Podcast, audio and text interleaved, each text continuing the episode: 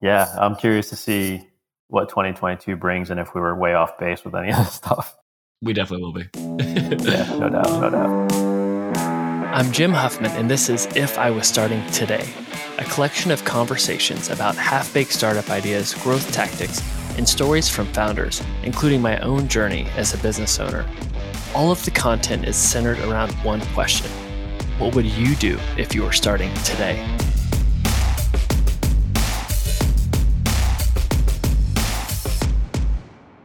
All right. Well, today we might be a little late on it, but we're going to come in strong. We're doing 2022 predictions. And whenever, uh, uh, as I was thinking of doing this, I was like, who can I get to do this that is significantly smarter than myself that's going to have really good ideas? And I went with someone who I kind of consider a mentor, Rob Sobers. He was kind enough to be guest number 16 in the early days when I was still figuring out this whole podcast thing. But Rob's on today. Rob, super excited to have you. Thanks, Jim. I'm excited to talk about my predictions and your predictions. I'm curious where you see the world going. This will be a fun episode. Yeah. And for context, in episode 16, we talked about Rob and his background. So go listen to that. Super impressive. But essentially, Varonis, security software company, cybersecurity. I believe it's at 4 billion in valuation. Rob essentially runs all of their marketing and growth. And I thought it's a really fun counter to myself where I'm working more with early stage, with startups, a lot of consumer facing stuff. So hopefully we have two kind of completely different perspectives to see, you know, what we think is going to happen in, in the year ahead. So I'll, I'll set the foundation on, you know, how we're going to go about this. So first we're going to start you know what are some growth or marketing trends we see for the year ahead and we've got some ideas there then we'll talk at a high level what are industries we're excited to watch in 2022. And then we'll go a little bit deeper, like what startups or companies we're keeping an eye on that we're excited about, specifically what people to watch in 2022. And just so we're not completely all positive and, and excited, we'll we'll talk about what we think is going to flop.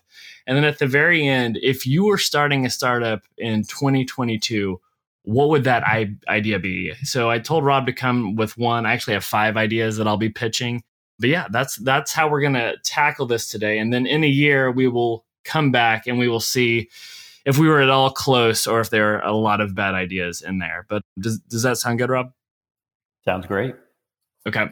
So I'm going to let you go first on this one. So as you look at this year ahead, I mean you're you're in this every day. What marketing trends are you thinking through? Are you watching this year? Yeah, so I follow a lot of marketers, B2B marketers specifically on LinkedIn. And there's been a massive trend towards abandoning your traditional marketing funnel, like completely throwing it out the window.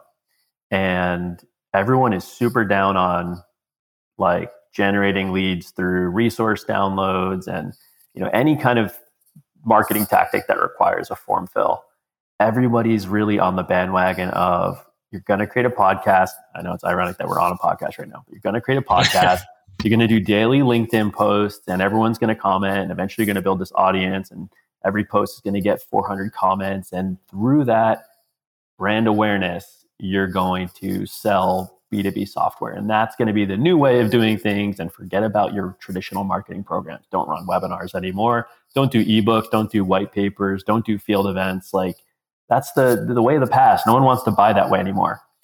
And while I agree with some of that, right? Like I do think that there's a val- there's value to putting your point of view out in the world.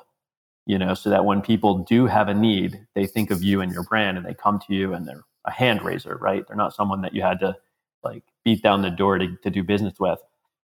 I think a lot of B2B marketing, a lot of B2B software companies and their marketing teams are going to drink this Kool Aid and it's going to completely blow up their number. I think a lot of teams are going to miss their number because I think that the people who hold this opinion underestimate the value of salespeople. And I think that it's going to backfire. You know, salespeople, when you give them that warm, not sales ready lead, they just have a way of turning those ebook downloads who you're like, they're, you know, they downloaded an ebook, they're not ready to buy, but salespeople have a way to pivot them into a sale. And I think when marketers start to burn down that playbook that has worked so well for so many businesses. You know, think about like some of these like massive companies, even Salesforce. You know, I still get ads from Salesforce on Instagram, like download this ebook. You know, they don't do that stuff by accident. And, you know, many companies run crappy ebook ads and they'll never succeed. But a really well done ebook or webinar or content, like you can still generate massive amount of revenue from. So I know that was uh, a little bit of rant, but uh, I think that's going to be the trend. And I think that trend's actually going to backfire on a lot of companies that can't execute it well and don't have a backup plan. Oh my God. I think we're thinking the same thing because what I had for mine is I called it the B2B micro influencer. And it's along that same vein of like CEOs have always kind of been rock stars. You know, Elon, even more so this past year. You have like Chamath and the All In podcast. You know, people want to hear from these thought leaders. And we, we see it with like at Drift, Dave Gerhardt is so good about working in public and showing what he's doing. Same with Andrew Gazdecki at Microacquire and so now I see these B2B SaaS companies doing what you're saying is like, hey, you know, abandon what we've been doing. Let's go all in on telling our story, not put the brand front and center, but even put like the people in the team front, uh, front and center and using that to build up awareness. Whether that's going to work or not, I don't know. But, but I, I kind of agree with you where even with HubSpot, I get a lot of ads for using free tools and getting their downloads. They have their stuff so dialed in, you got to think it's working. So it's it's the companies that completely abandon the traditional stuff and do this kind of in a you know, a not thought out way. They could really fall on their on their face. But it's it's just crazy the amount of people that I'm seeing, even founders that are going this path on B2B is is super interesting. So I, I think it might work for some, but from others, you know, come Q4, they're going to be like, okay, crap, maybe we didn't do this the right way. Yeah, and totally. And I think it can work. And hell, I'm going to do it, right? Like if you have good, if you have good ideas, if you have something really good to say and you can say it in a charismatic and compelling way and you do it in the right channels, it's going to work. But it's not a, it's not an or, it's an and, right? Do that and run your traditional marketing campaigns. Like they can both work and you have to audit those programs right? You have to audit it and see you know do these ebook downloads convert? You know do we keep doing these webinars? Do they convert? Because a lot of marketers are going to chase that shiny new strategy and maybe abandon some things that are actually if you looked at the data high converting. You know Varonis for example like you know everyone's crapping on seo but i am so glad that we built an seo powerhouse because i can look at my form submissions in hubspot and every two and a half minutes, I have an ebook download from the blog, literally just flowing in every single day. It's amazing. And 80% of them, 90% of them, 98% of them are not going to be ready to buy right now. And we're not even going to follow up. We're not going to bug that person. I didn't twist their arm to download that content upgrade on the blog. They wanted it. You know, it related well to the content that they read on the blog post. And so, but some of those people, the sales teams are going to be able to pivot and find their pain point and convince them to take a demo and we're going to make a crap ton of revenue off of that. And so to me, it's an and situation. You know, don't abandon that traditional playbook. It didn't just stop working overnight. But this new strategy is good too. If you have the the charisma and the good ideas and the execution to pull it off. So that's my opinion on it. Yeah, I totally agree. And that, like, you've got to have the charisma and like that unique idea. So the content you're putting out there is something that's interesting and unique to you. But yeah, it, and it's also also goes back to like short term versus long term thinking because SEO yeah. is so not sexy, but it's one of those things that in nine, 12 months, you're going to be like, wow, that was the best decision we had made. But mm-hmm. it's, it's tough when you're just like, day to day with your thinking. And so I I, will go to another idea for marketing trends just on the consumer side, just because we're living and breathing this. And I'd be interested to get your take on this. So, my thought on predictions for next year is right now, it is the wild, wild west with attribution, with all the Apple updates for iOS. And people are freaking out clients are freaking out we can't we can't look at historical benchmarks because it's not apples to apples because you know, ROAS, return on ad spend reporting on your Facebook ad manager this January compared to last January is completely different because of attribution windows and how you can track. And what I'm calling it is like, you know, silver bullet companies that just relied on that one acquisition channel are going to be really exposed because your source of truth was the Facebook ad manager. And now you're going to have no insight into what's working and what's not. And then you can't make business decisions. So I think the teams that are going to work and by the way, like when it comes to attribution, we literally have one person dedicated looking to like five different tools to use and how we're doing this. We're changing all of reporting, no longer like just relying on Facebook ad manager. We're getting into like Shopify data. But I think the teams that are going to work are going to be the ones that aren't lazy and like, okay, let's just scale on Facebook and Instagram ads. They're going to be the scrappy ones that are like, okay, how do I scale for prospecting? How do I scale for brand awareness? How do I scale for conversions? So they're doing, you know, paid ads on Google for top of funnel, middle of the funnel searches. They're doing Facebook and Instagram still for prospecting, retargeting.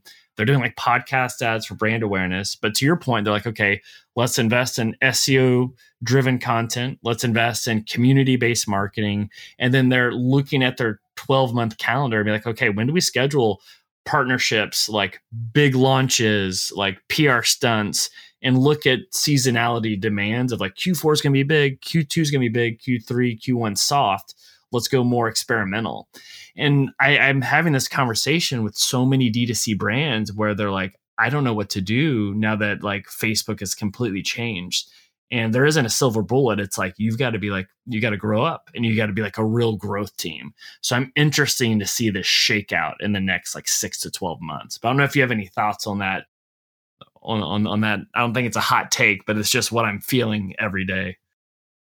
Yeah i don't really have too much of a take on the consumer side but there's a shift in attribution philosophy on the b2b side as well. You know everyone's coming after attribution software and i think in some cases rightly so you know, like sometimes we as marketers overcomplicate it. And when we close a million dollar deal, we want to see, you know, repaint the journey of how they got there and look at every little touch point. But anytime I ever share any kind of attribution data or talk about marketing influence pipeline, where I'm trying to justify our worth as marketers, I always precede it with this is about 50% accurate at, at best. And there's going to be impressions and conversions and, and touch points that are just never going to show up in any of this software based attribution. Unless you're you know putting that caveat out there not only in presentations to other executives but also when you're looking at the attribution data yourself and saying should i keep doing this or should i stop doing this? You have to remember that what i'm looking at is not telling me the full story. I have to rely on some anecdotes and some qualitative data as well. And so i mean we you know we have how did you hear about us on on our demo form? Free text and, and it's going to mine that data and then compare it to attribution see how that shakes out. I know even myself it's funny because with my agency i can I'll, I'll literally just ask like our clients after we close them and i'll just like get them one on one with calm like tell me exactly how you heard about us. And i write it down in a google sheet. So i have it for every client we've worked with which is the least scalable and fancy way to do attribution but it's literally how we do it, it it's my equivalent of your form how did you hear about us? Yeah it's the okay. best way it's that's the best way to do it first party so we'll go to the next question what industries are you predicting in 2022 will will be big this year, or which ones are you watching? Actually, I'll I'll start since you went first last time. So for me, again, I'm I'm going based off what I'm seeing and feeling. So I have one friend who worked at he was actually on the podcast. He worked at Jet that sold to Walmart. And I'm looking at his move after he had this big exit. He's gone into this industry that I'll name where I have another friend here in Seattle pretty high up at Amazon, extremely talented, and where he's potentially looking. And both of them are going into AI. And I was trying to pull the data on it. Like in 2012, they had raised just 30 billion in AI. That's how much VC had been investing into it. And just in 2020, eight years later, it's gone up to 75 billion. So that's two years ago. So all of these companies that have raised all this money, what are they going to be doing with it in AI? But I'm also seeing all this, like my talented friends go in that, whether it's like copy AI, doing AI for writing copy and sales copy, or uh, Genie AI, where they will actually take a white paper or a blog post and they'll summarize it for you with their AI. So I'm super interested to see more and more startups that are emerging and like the smart people I know going there, like I think interesting things are going to be happening there, and it's just like the, the, the second inning in in AI. Yeah, I'm with you there. Actually, had that on my list. I had it within the context of cybersecurity. Obviously, that's what I live and breathe. So I'm a little bit biased there, but there's tremendous work going on with AI and machine learning and cybersecurity. Really cool stuff with threat intelligence. And, you know, at, at Varonis, we have this sort of machine learning engine, which looks at how people use data and then revokes permissions that you don't use to kind of reduce, you know, exposure, like silently and transparently. We call it auto healing. So like behind the scenes, it's just constantly saying, "Oh, you don't use this data. We're going to take away access," rather than having a human go in there and be like, "Oh, let's do it." An entitlement review and you know who does who does or doesn't use this data let's manually revoke it. And i think there's just so many cool things with threat detection. And you think about like how credit card companies have gotten so good at detecting that purchase that wasn't actually you you know the fraud detection has gotten really really awesome. And i think with ai machine learning a lot of the cybersecurity hurdles that we face as a as a country are going to be a lot easier and we're going to suffer less from this cybersecurity skills shortage because AI is just getting so much better. And so like you like you said, so many companies are investing their massive war chest into making this stuff re- really work. Right. And even at the end as we talk about ideas, I was thinking I was like, what are ideas? I mean, there's so many things you could do with with AI. The thing like with my simple like you have a dev background, I do not. It's like how do I simplify it to these use cases where I can apply it? Like the one you said around cybersecurity is is genius. That makes total sense. I, I, feel like you're at level three of ideas with it, where I'm like at level one. So was that the one you had? Is were we on the same page? Were we both saying AI for industries? Yeah, mine's like a hybrid of AI cybersecurity. I had another one too, but before I get to that, back to AI for a second. It's weird because you'll also see a lot of like quote unquote AI fails and I say quote unquote because like it's things are billed as AI, but it's really there's no AI going on there, like chatbots, for instance. Yeah, it's like an if then like statement, right? One hundred percent. There's really nothing AI at all, not even machine learning in in most cases, because you're it's just a pre-programmed decision tree, you know. So you have to be careful because marketers are grabbing that AI and ML terminology and just slapping it on a lot of things that aren't really that, and it makes for like a a worse experience, you know. I, on on our website at Varonis, we abandon all chatbots. We just have humans. And so the second you type in a question, it's a human. There's not even any pre-qualifying questions to like see if you're worthy of an answer. It's just back to the old school live chat widget because I've seen so many sites just get, deliver a terrible customer experience by having these AI driven chatbots. So kind right. of a thing yeah. to look out for. Yeah, I feel like at best it could be decent, but you're never going to like delight a customer with your AI chatbot. Yeah. And I'm not saying nobody's gotten it right. You know, I've, I've seen some sites do a pretty good job at like surfacing like knowledge based articles based on what you're looking for. And it does take off the burden if you don't have a big staff and you have a lot of volume. I, I imagine a lot of B2C sites are in that camp where they just they have to find a way to economically make automation work there. But but the other industry that I'm keeping my eye on and I know nothing about is climate science and like carbon sequestering and stuff like that. Actually, my daughter is super into this stuff and she knows way more about it than I do. But figuring out how to suck carbon out of the atmosphere, I think, is going to be really cool to see what scientists and technologists can do because it doesn't seem like we're really going to make much headway in terms of putting more carbon or reducing the amount of carbon we put in to the environment, which obviously is the other side of the equation. But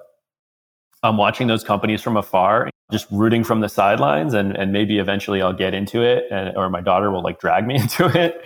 But it's a noble cause, obviously, where we have to do something about climate change, and I'm excited to watch that stuff evolve.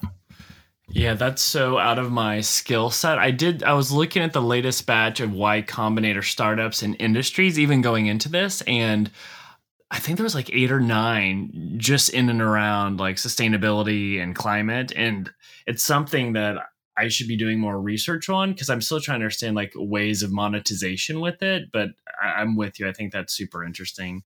And another one, so just to like even go on the consumer side, what I'm kind of seeing as well is, and it's not new, but I'm seeing more and more traction with it. When you can t- like take D- the D2C business model and you can slap, you know, call it pharmaceuticals, you can slap telehealth, you can slap something on it that is tied to medicine, that's doing really well. Like you have Curology that did that with dermatologists, where they kind of D2Cified it. I'm seeing it now with if you could get something FDA approved. I, I can't speak too much around something, but like think around any infections you could get where you would need something that is a prescription, but it, you could actually do that with a direct to consumer model. I mean, you've got like Atomic VC. They did that with Hims and Hers, right? Essentially taking white label Rogaine and D2Cifying it. And so people kind of going to that next level and doing it with, you know, medicine. It's, it's something that I'm kind of seeing, and I'm interested to see what's going to be um, emerging there because these people that have the science backgrounds and then they can combine it with this direct to consumer model. I, I'm I'm a little envious of combining those skill sets. Yeah, I love that I wasn't even thinking of that, but I think if anything that can drive down prescription medic- medicine cost and the hoops you have to go through, especially to get like specialty medications, it's just kind of criminal that the system works the way it does. And so any innovation in that space is is awesome. The other thing that's kind of cool is, and I, this just occurred to me, but the use of mRNA technology to combat cancer. That's something that I'm like, again, I know nothing about, just layman's like knowledge of it. But the fact that we can sort of edit mRNA and then teach it to fight cancer, like really excited about that. I have a friend who I worked with back at Creek Software called Ben Kamens, and he started a company called Spring Discovery, which is all about uh, human health and longevity and, and sort of using, he's a technologist, using technology and science and trying to combat some of these um, chronic uh, illnesses and stuff like that. Again, way out of my depth as a marketer slash pseudo programmer, but I love watching this stuff because you know it's really impacting the world. Okay, that leads to one startup I'm going to talk about that I want to watch. By the way, Spring Discovery is legit. That's I'm on the website right now, accelerating therapies for aging and its diseases. This is one of those where talk about going after a problem that everyone will have with a big TAM. It's it's a no brainer, right? aging, literally every human being. Yeah, your um, total addressable market is everyone. That's super interesting. And then just only one other startup I, I invested in it, so I'm biased, but it's called Lena out of New York, and they're doing essentially, you know it's so hard to get appointments to go to see a psychiatrist and then actually get prescriptions for it. There was like a wait time of two months in New York. And so they've taken that and gone virtual with it where you can actually do prescriptions. And so that's one where I'm like really interested to see how like the market responds to it. Um, but that so yeah i kind of was jumping ahead on you know what companies to watch in 2022 and so let's actually I'll let you go first because I went first last time. I'm interested to see what you have. Sure. Yeah, I'm to pick a kind of boring one, I guess. Uh, it's in marketing, but I'm so bullish and so long this company. I'm also, I'm, you know, I, I own stock in the company, so just full disclosure. But you can buy it too because it's public. It's HubSpot.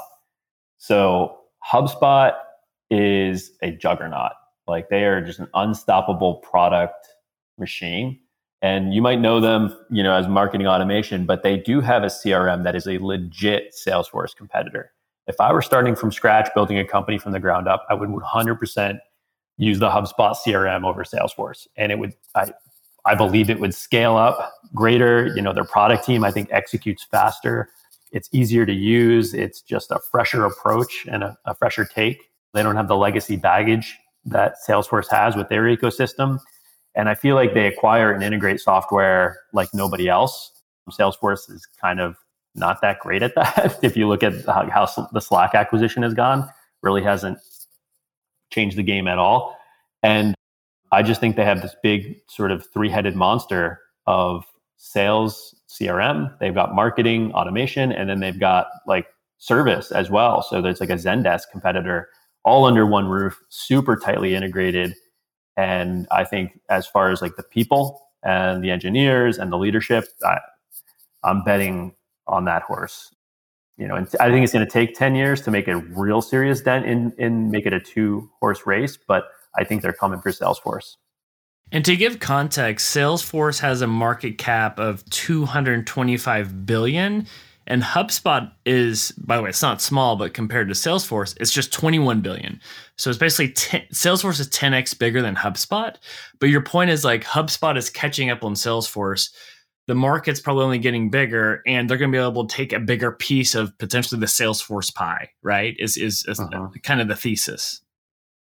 Exactly. And in 2020, in in Q, I'm looking at a stat in Q1 2021, they grew 41 percent HubSpot did on a 1.1 billion dollar ARR figure, which is, you know, do the math. Like they're growing, I think, faster on a percentage basis. Obviously, on a smaller number, but on not not a small number.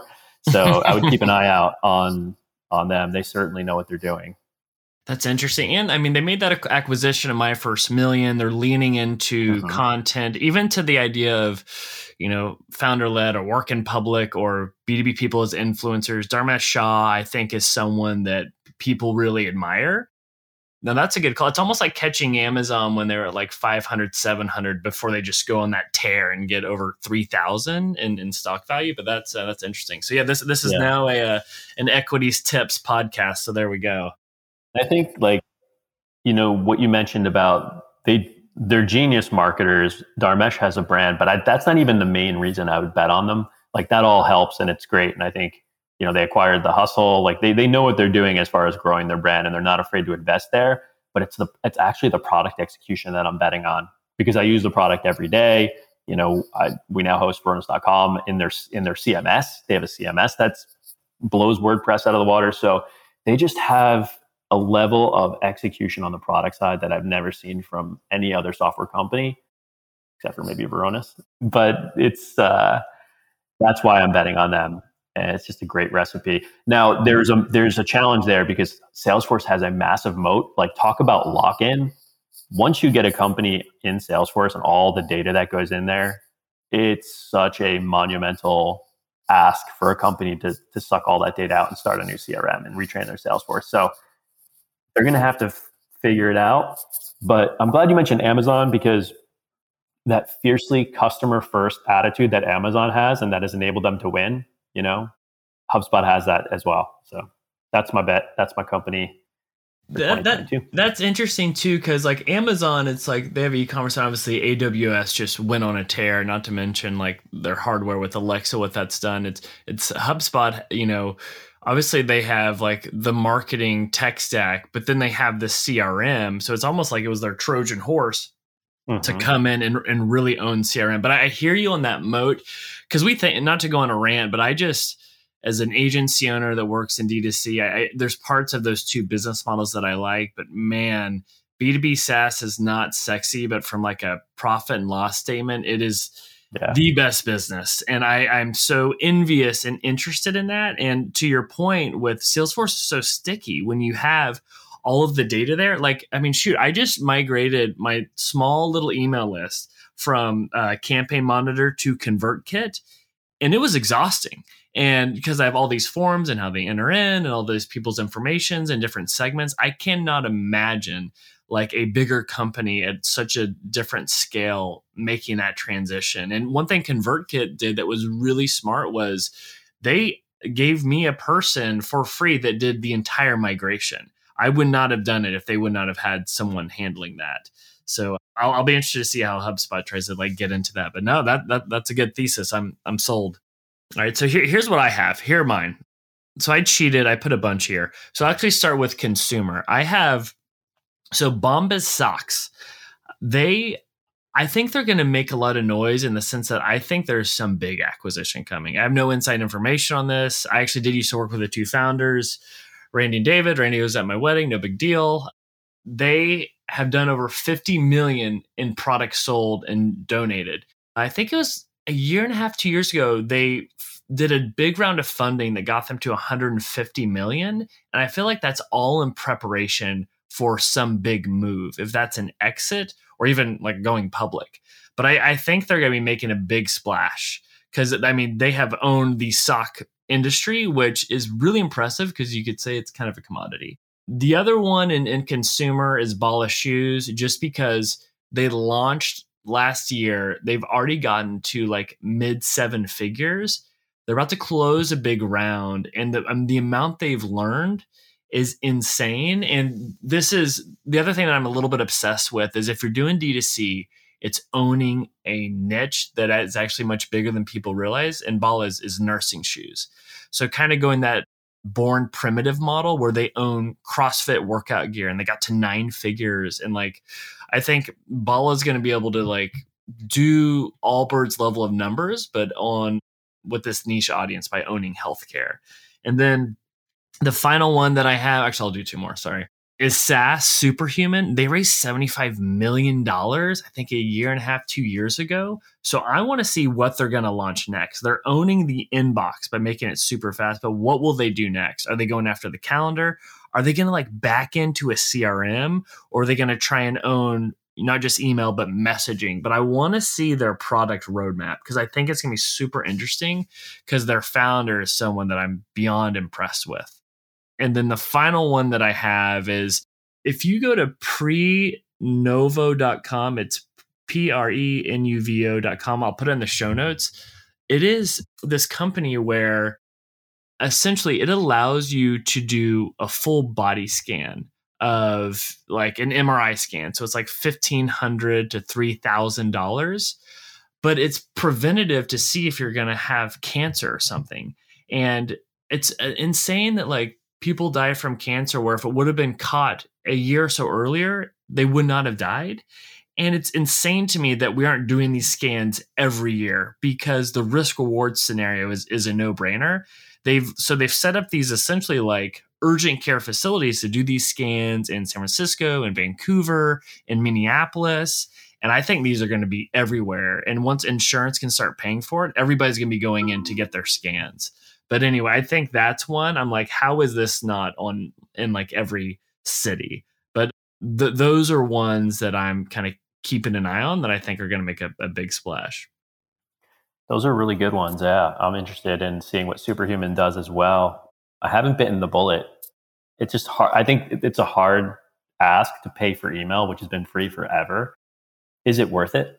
I mean, I, am paying thirty dollars for a Gmail extension, and you know what's funny? Like Jonathan and I joke about it. Like, I, I feel like that's ridiculous. It's like I'm a billionaire, like doing that, or I'm just really bad with money. But I am obsessed with it. I will talk about it all day long. I still have it in my signature, sent by Superhuman, even though you can pull it away. And this is so dumb, but I have it because it's a conversation starter. So many mm. people are like, "Oh, you use Superhuman? Oh, I've been thinking about it. That's cool. How do you like it?" and it's it's it's like this stupid flex that is like an instant conversation starter. But but I love it because of the shortcuts. But what's really impressive, the onboarding, they actually have someone onboard you for a $30 product, which does not make sense, you know, from a profitability standpoint. But they make you fill out this 15 question survey. They make you learn the shortcuts even before you can use it. And I think that really helps eliminate churn because if you don't do the shortcuts, it's not worth it. But once you do the shortcuts and then you go back to Gmail, it's you know it's like you're on a on dial up. You just you're so slow. So so I like it, but obviously as an agency owner, email is like insane. So it's it's helpful for me. But I'm also trying to validate that it's worth paying thirty bucks a month for a, a Gmail extension. yeah. Cool. Um, Okay, cool. So let's go into people to watch in 2022. I guess I can start. I try to go with a big person and a small person. So my big person is Jack Dorsey because now that he has left Twitter, you see him being more vocal and being more opinionated. Because I think when you're running Twitter where you're literally like the general assembly of the world you you need to be very even keeled. But now that he's taken a step back and he's so bullish on crypto and everything you're seeing him have opinions. And i think he's just like a really good mind. I'm interested to see like just the noise and the drama he stirs up this year. And then my, my smaller person is similar kind of tied to hubspot buying the hustle. One of their top writers was uh, steph smith and she's now really going all in on her own stuff. She launched a podcast. Um, I'll put that in the show notes. I think it's called the, the the shit you don't learn in school. I'm interested to see what she does, even if it's just putting out great content or launching something. But but those are two people I have. Cool. I like those picks. I, I'm curious about Jack Dorsey as well. My pick is actually someone you had on the podcast. It's Nathan Barry. Nathan has done just such a remarkable job growing ConvertKit and it seems like the guy doesn't know how to fail. He's just such a smart business person, and I don't know if he's uh, got any big moves planned. I mean, I haven't talked to him in a while or anything like that, but I'm just curious to see his steady growth. Like he's just an executor, and so you'll probably see that revenue curve continue to go up exponentially. And at some point, ConvertKit is going to be, you know, a hundred million dollars ARR, and we're going to look at it being like, how did he do that bootstrapped with a small team? He's just he knows what he's doing. He makes great products. He's a good marketer. He's got a good business mind. I, I, I like following what he does. So he's my pick. I don't really have any big big person ones. I don't think.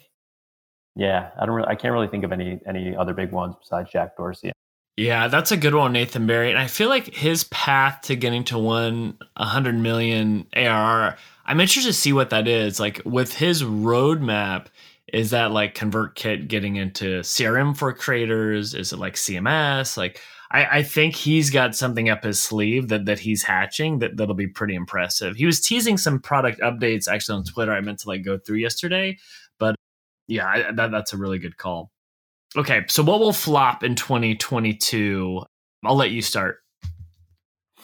Yeah, I you know I'm not a crypto person, so I, I kind of watch from afar, like you know the climate science stuff as well.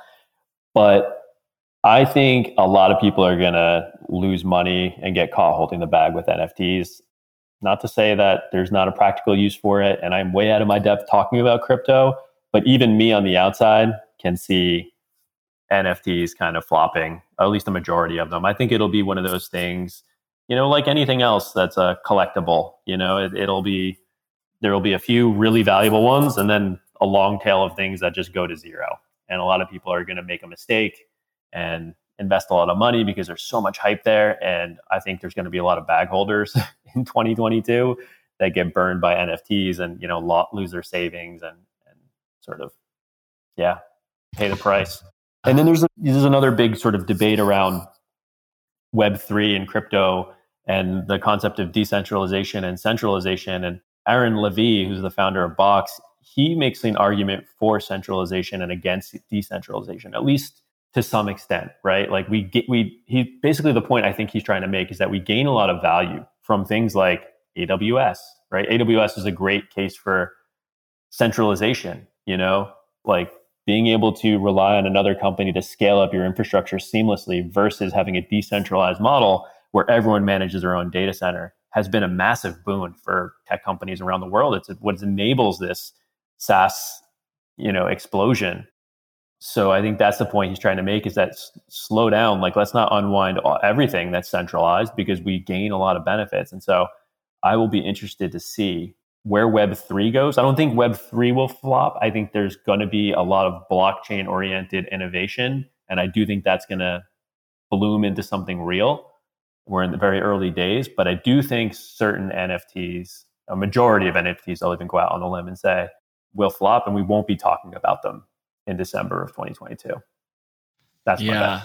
I, I could not agree more. I didn't put it on here because I didn't want the NFT mob to, to, to come at me. Not that uh, they even listen to this. And not that it's not going to work long term. I just, yeah, if, if you look historically at bubbles and, and whatnot, it's like that there's a lot of signals that, you know, the history doesn't repeat itself, it rhymes. It's like with what's going on right now.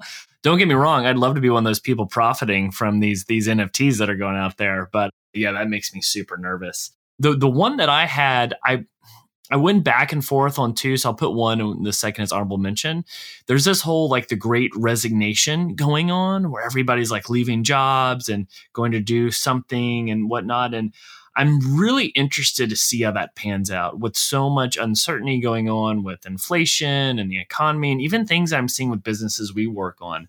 I, I think that's going to come around, and the great resignation is is going to be coming to an end and people are going to be needing to jump back into the workforce. That could come in a lot of different ways, but I, I, don't see that sustainable. And then my the second one that I had was around the creator economy. I'm actually very bullish on the creator economy. I'm a little tentative around tools around it because when you try and monetize from the creators, a lot of times they don't have the budget. And so I worry I'm seeing so many things pop up in that space that it might not be super fruitful for them. But but those were the things that I had that, that I'm thinking through. Yeah, I, I'm with you on the great resignation. I came across a stat the other day. I think it was in Morning Brew or something like that. It said the unemployment rate in December, meaning December of 2021, was lower than it was during every single month in the 70s, 80s, and 90s. So basically, anybody who's searching for a job can get one right now. It's just there's that much available openings, and I so I do I do think it's gonna the the pendulum's gonna swing back, and it, it, we're gonna get back to equilibrium where where people are gonna have to sort of go back to work. Yeah, it's it, yeah. I actually I read the Morning Brew every day. I I saw that as well. That that's a great call out. Okay, so we'll do the last one. We've got what are half baked startup ideas someone should launch in 2022. So I think I think it might be my turn to start. So I'm gonna rattle off a couple. So we'll go with AI. One half baked AI one that I have is again. I wish I could think of really fancy AI ideas. I'm just not smart enough to do that. But we're as we're like trying to hire, I'll get like 200 resumes. I'm like, how do I go through all of this? I want an AI tool to be able to, similar to what Genie's doing for book summaries, to like synthesize all of the resumes for me. So there's one half baked idea. The second one is around homeschool as a service. Like you and I both have kids. And there's kind of a bigger idea to this. I'm in a community, I'm in a neighborhood let's say like the pandemic goes on and on and on, I would want to be able to get together with other kids in my neighborhood, like that would pair with my kids, same age, and we could all crowdsource a teacher that could watch our kids. Like right now, our, my daycare's closed for 10 days and i know a lot of other people are going through this. I wish there was an easy way to like based on our geography get together and then like find someone to watch our kids to teach our kids.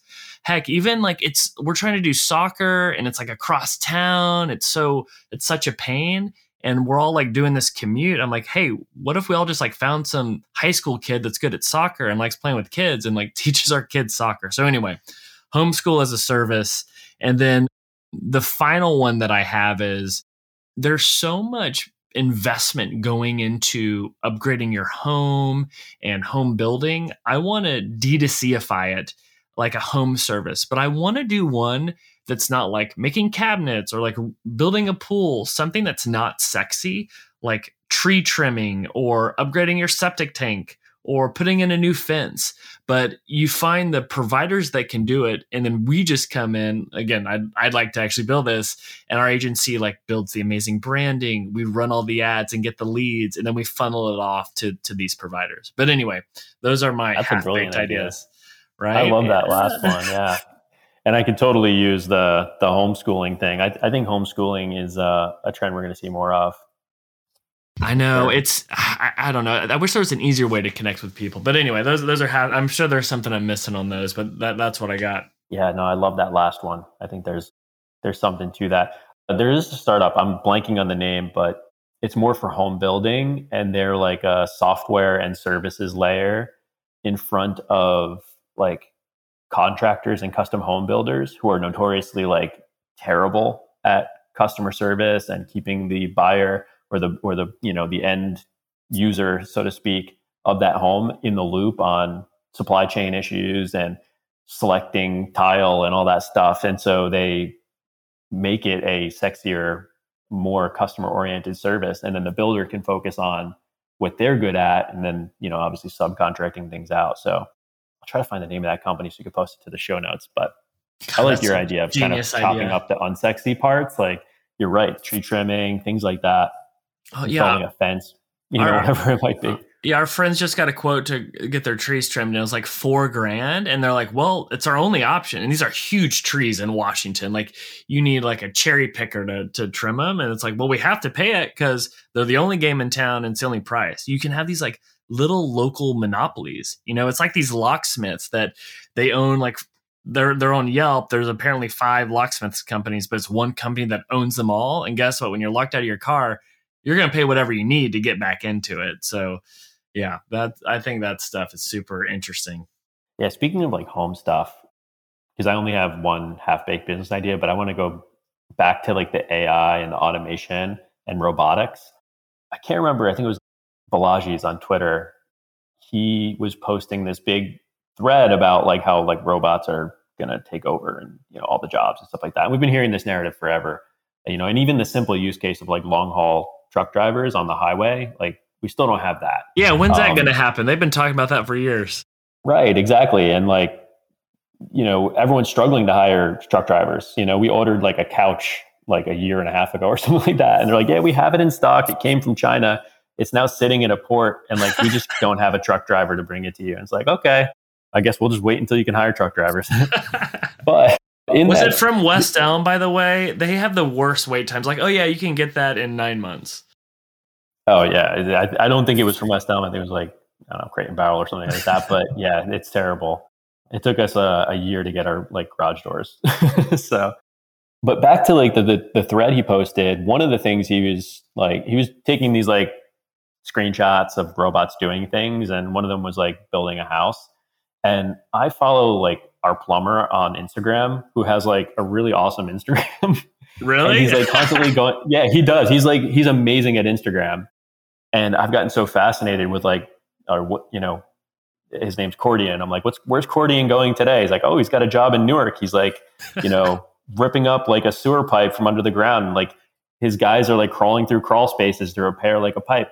And you know, as I see these like cute little tweets about like, yeah, like plumbers and builders, like you're all going to be out of work. I'm like, no robot is like crawling under someone's porch and figuring out how to like snake a drain and like I don't know, it's just the type of work like tile work and you know some of that like trades work I feel like goes so underappreciated and we just make these blanket statements because a robot can put together like a prefab foundation that like the contracting industry is in jeopardy because of automation. It's, it's you know, it's kind of crazy. We tend to abstract and simplify. Yeah, when you get into the details, like yeah, to train a robot to do that, it's like good luck. Yeah, but my half baked idea, and it's just sort of something that's been brewing in the back of my head. It's not really like for a specific startup, but it's like a startup trend. And you know, we we look at Facebook. Uh, I guess they're called Meta now and we look at some other companies where it's just like this unfettered growth machine. And this was really acute last year with the Facebook leaker and talking about how Facebook knew it was doing detrimental things to, you know, to teenagers and, and, you know, the psyche of America. And yet it plowed ahead at, you know, the expense of that because there's this requirement to shareholders to grow unfettered. I think that there could be a trend or this could be a thing where we create startups and we limit the growth. We stop at a certain point. and let's say you get, I don't know, five really talented engineers and you make a software product, call it like invoicing software, customer service software. It doesn't have to be anything like world changing, but something that's like a really good product. Superhuman, for instance. The founders of Superhuman could say, we're going to stop at 10 million ARR or 50 million ARR, whatever the number is. And at that point, every employee takes home a million dollars a year. You know, no matter if you're, you know, answering phones or you're the lead engineer, everyone gets a million dollars a year. And then anything we earn, any profits we earn above 50 million go to, you know, any causes we care about. And you just stop having that pressure to grow and you just work on awesome products with the awesome people that, you know, that you want to work with. And I feel like there's something to that. I don't know. What do you think? I, I feel like the guys at Basecamp, in like an indirect way, as I look at how they run their company, it's very much not like grow, grow, grow, like get this like return for VCs because their structure's so different. They can do this approach where it's like, let's make a great product and also do good in the world. And it's also around this idea of lifestyle design, you know, because even like someone like a Nathan Barry, where it's very much bootstrapped, you have the ability to do that. So if you can, you know, you might have to get creative in how you get funding if you can't do do a bootstrap because like VCs are going to have like different goals. But I, I think that makes total sense because people are being more transparent around their companies, around mental health. All these things are kind of colliding and there's more B corps that are being spun up. It's it's kind of this intersection of building companies for good and to actually work well with your lifestyle that I, I, think that makes a lot of sense. Even as we're like launching the startup studio that's like what our main conversations around is like let's do stuff that we're excited about that can do good and you know we can control our destiny. But at the same time we're like crap it would be nice to have some money to like move a lot faster on this. So it's a little bit yeah. of a balance but i think that's a really interesting idea. You've seen so many companies you know with 20 employees grow to an outsized amount of revenue like notion or airtable or convertkit where it's like, well, we got to 10 million ARR with 20 people. Do the math. You could pay all of your people a million dollars and still have a ton left. And you could just keep growing as naturally as it grows with no pressure. It's just like if, if more people start coming to our site and signing up, like we'll support them and we'll grow so slow so that we can continue to kind of keep this sort of utopia level experience for the employees you know, four day work week, a million dollars a year in comp for everybody. Like, I, I feel like it's so doable, but nobody has done it. I think Basecamp has come close to it, but I don't think they've done anything as bold as say everyone makes a million dollars a year. Yeah, I get to even like Coinbase or well, like just because they're also like a whole nother level of wealth i feel like because they've also like invested in it the, those founders have invested in crypto maybe someone in that space w- would do that mm-hmm. approach mm-hmm. but uh, i think it makes sense and man that would be the ultimate like hiring hack if you're able to yeah. pull that off that's how you get really good talent but um no no that that's super interesting and especially as people are trying to compete in this like remote work you know going that that path but no that, that's a super fun one yeah, and it's half baked because like it doesn't scale. I'm sure there's a million holes in it, but I don't know. I feel like there's something to it. Yeah. i have to think more on it. That's awesome. Well, we'll see. We'll we'll regroup next year and see if anybody takes uh, takes your lead and does that. But Rob, that was awesome, man. Cool. Yeah, I'm curious to see what 2022 brings and if we were way off base with any of this stuff. We definitely will be. yeah, no doubt, no doubt.